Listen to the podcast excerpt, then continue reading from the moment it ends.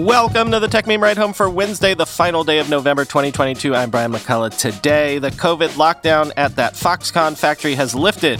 The surprising strength of the smartwatch sector, the surprising failure of the Kindle Scribe, Gorilla Glass Victus 2, and Sony has an actual new idea for the metaverse. Here's what you missed today in the world of tech.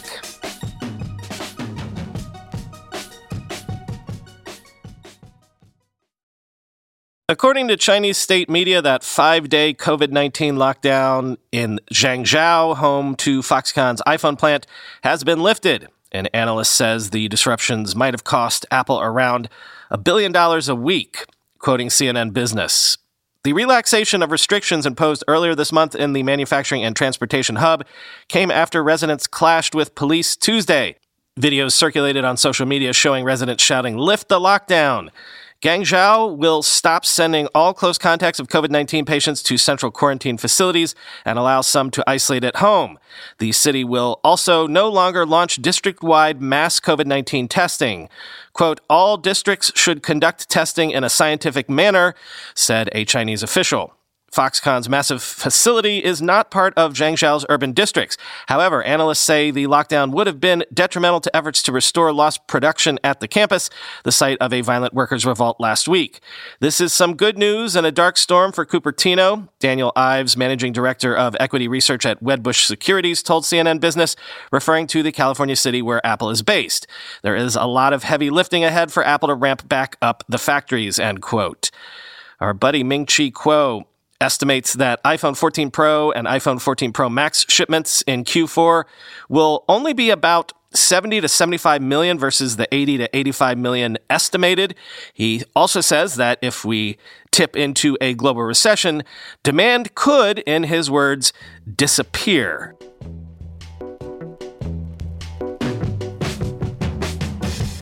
Here's better news for Apple and interesting news if you are concerned about a global recession. We've heard chip shipments dropping, smartphone shipments dropping, computers, etc. But quick, what hardware sector seems to be the healthiest right now, even in the face of consumers pulling back? What if I told you it was wearables? According to Counterpoint Research, global smartwatch shipments increased 30% year over year in Q3 of 2022, led by sales in India, which were up 171%. Apple grew 48% year over year, Samsung dropped 2.7% year over year, and Noise grew 218% year over year. Noise? No, I hadn't heard of them either. More on that in a second. Quoting Counterpoint. Research analyst Woojin Son said, quote, among the types of smartwatches, the basic smartwatch with relatively lighter versions of operating systems and more affordable prices has been the key driver in sharply boosting the global market recently. While high-end smartwatch shipments grew 23% year over year in Q3, basic smartwatch shipments more than doubled year over year, accounting for 35% of the total market. This remarkable increase in basic smartwatch shipments shows us that the market base is rapidly expanding toward more accessible segments amid aggressive drives by the supply side. But still, in terms of revenue, the high end smartwatch overwhelms the basic smartwatch with a market size of almost 10 times due to its high average selling price. End quote. Again, who is Noise? According to their webpage, Noise started out selling smartphone cases, but the founders saw the smartphone revolution and realized that with a phone at the center of most people's lives, smartphone accessories would be the next big thing in India. Noise diversified into smart wearables and wireless headphones. Noise was one of the first brands in India to offer truly wireless earbuds, the Noise Shots. Noise makes the latest personal technology accessories available and affordable to young Indian consumers. We have been listed as best selling brand on Amazon and Flipkart for four years in a row, and in 2019, Noise was the biggest Indian seller of wireless earphones in the country. We were also the only Indian brand among the top five brands selling wireless earphones in India, end quote. I guess the smartwatch sector for them is the growth sector?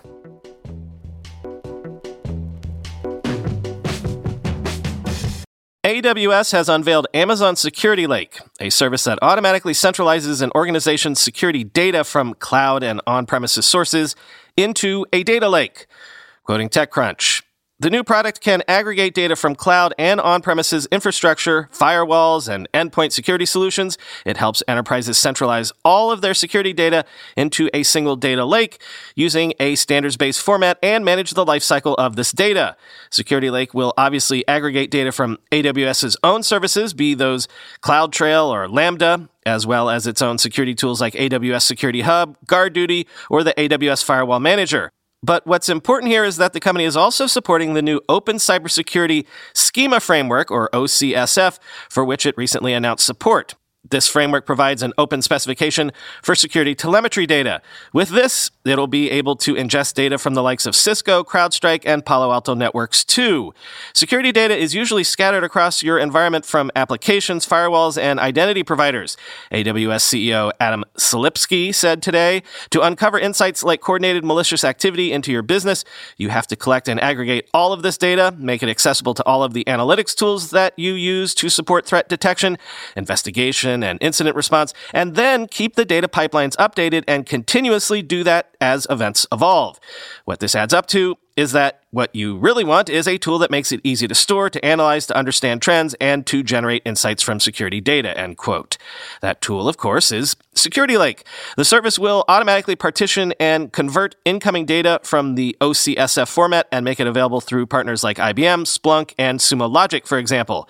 The new service is available in preview in several AWS zones US East Ohio, US East North Virginia, US West Oregon, Asia Pacific Sydney, Asia Pacific Tokyo, Europe, Frankfurt, and Europe, Ireland, end quote.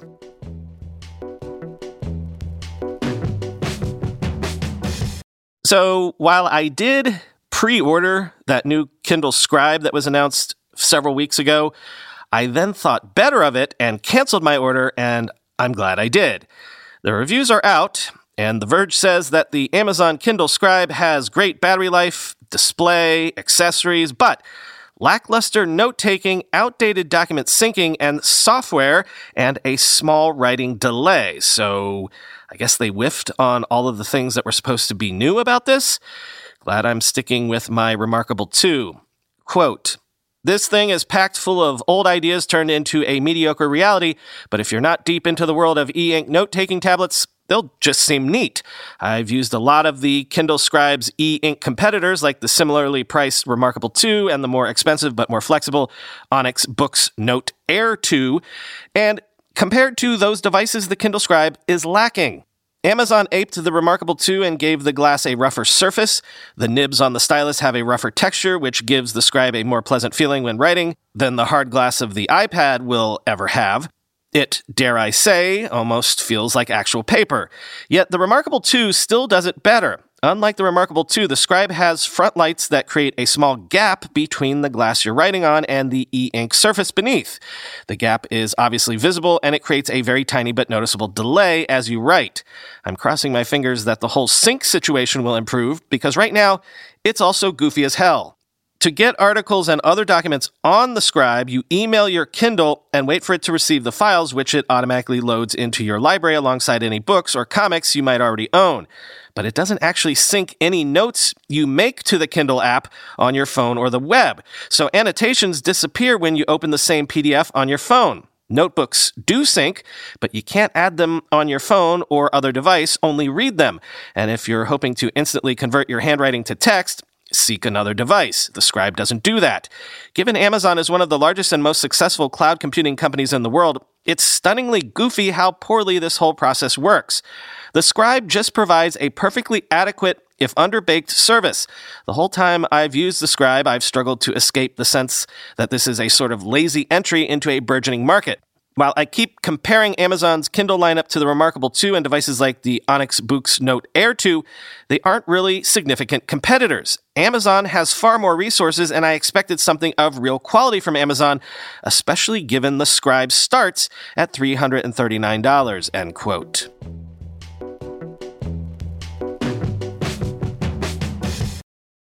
Spotify this morning released Wrapped 2022 for users, giving you your yearly profile of your listening habits, but this time adding a music personality feature. However, Apple Music also released something similar yesterday, and what I wanted to talk about was how their listener data shows the rise of non English language songs. 21 non English songs were in the global top 100 on Apple Music, more than double the number in 2021, quoting the Associated Press. Hip hop continued to lead the different genres on the global top 100 with 32 songs, followed by pop with 23 songs and R&B slash soul in third place with 11 songs. The data shows the growing presence of non-English language tunes with African songs on the rise on the Shazam chart, as well as the global daily 100, while Japanese language songs made big gains on the most read lyrics chart. 21 non English songs were in the global top 100, more than double the number of songs last year. 55 Latin songs reached the global daily top 100 in 2022, up 22% from 2021. In 2022, six of the 50 J pop songs to reach the chart placed in the top 10. Last year, none were in the top 10.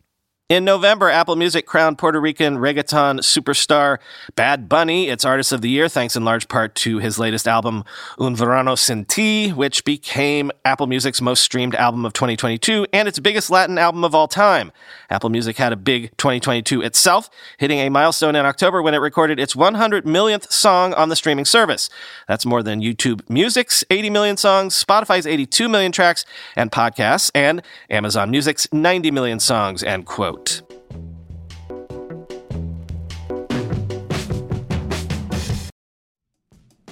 When you go through airport security, there's one line where the TSA agent checks your ID and another line where a machine scans your bag.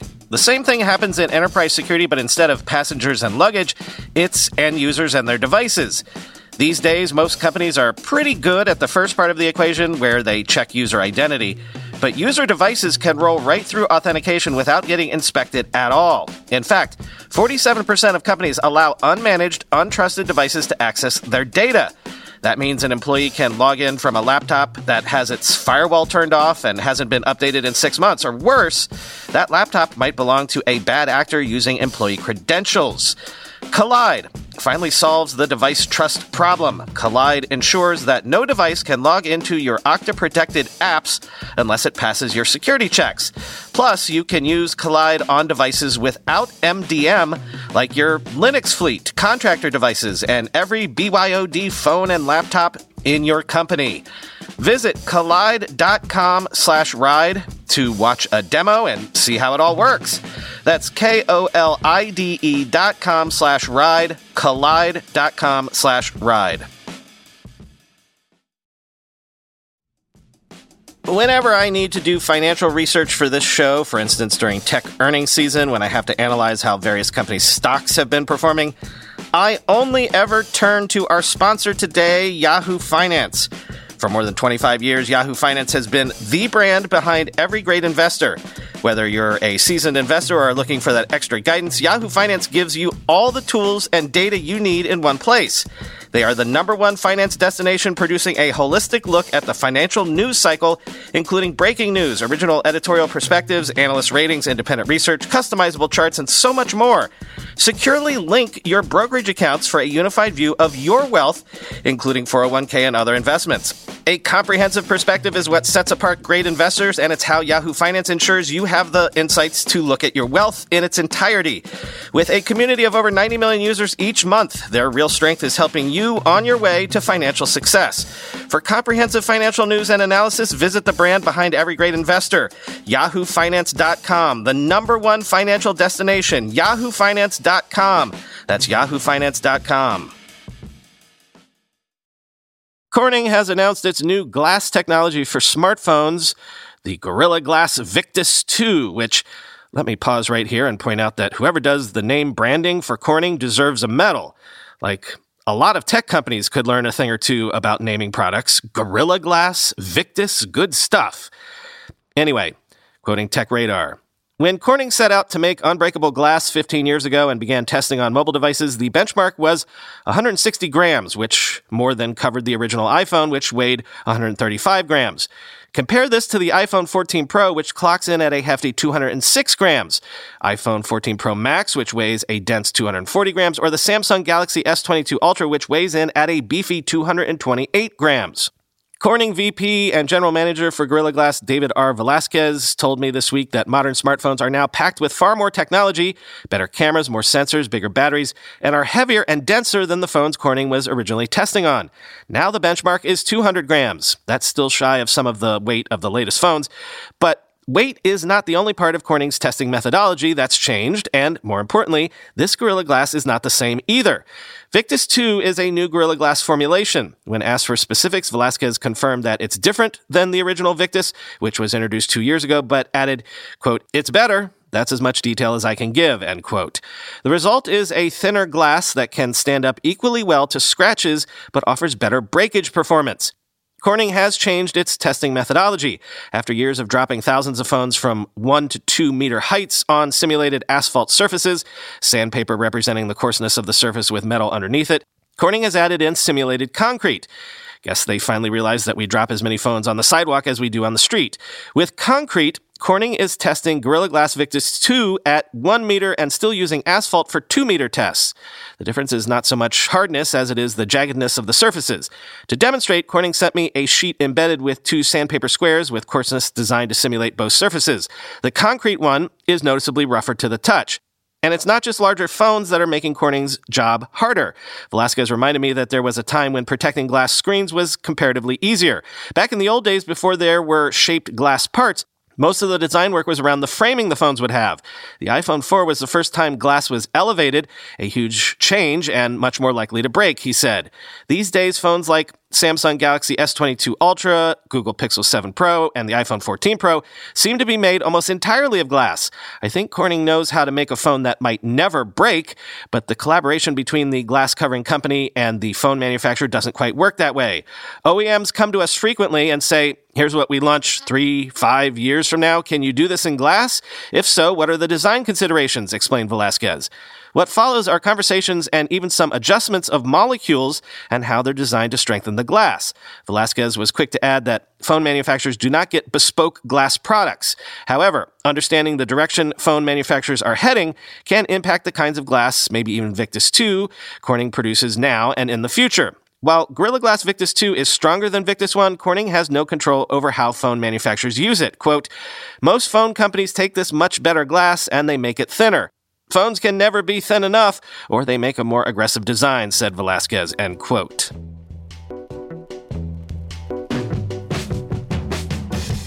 Finally, today, Sony is getting into the metaverse, which I know that sounds like a boring headline, but this is different in an interesting way.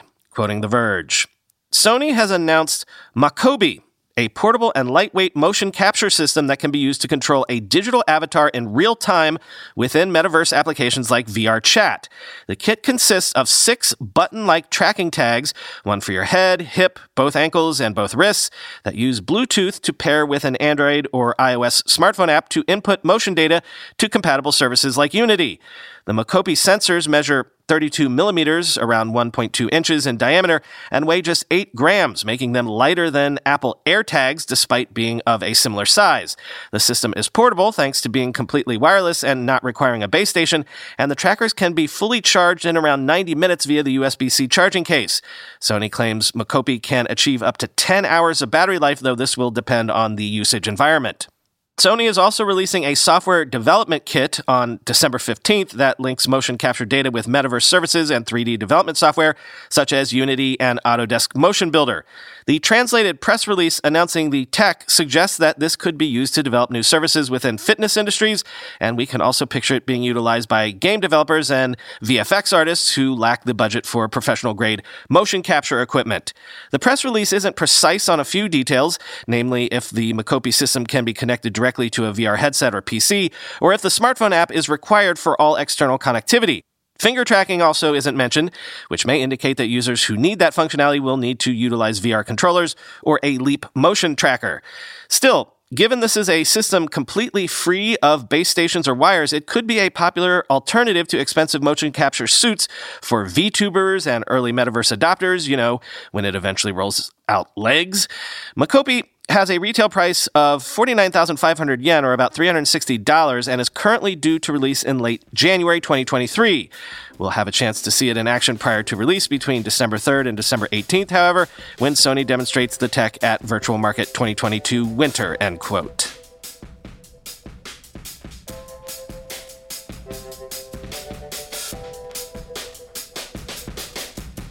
By the way, if you got your Spotify wrapped stats today and the Techmeme Ride Home shows up on there, take a screenshot and tweet it at me at BrianMCC. Not only will I retweet it, but I think last year we tried to track who had listened to the most hours of the show.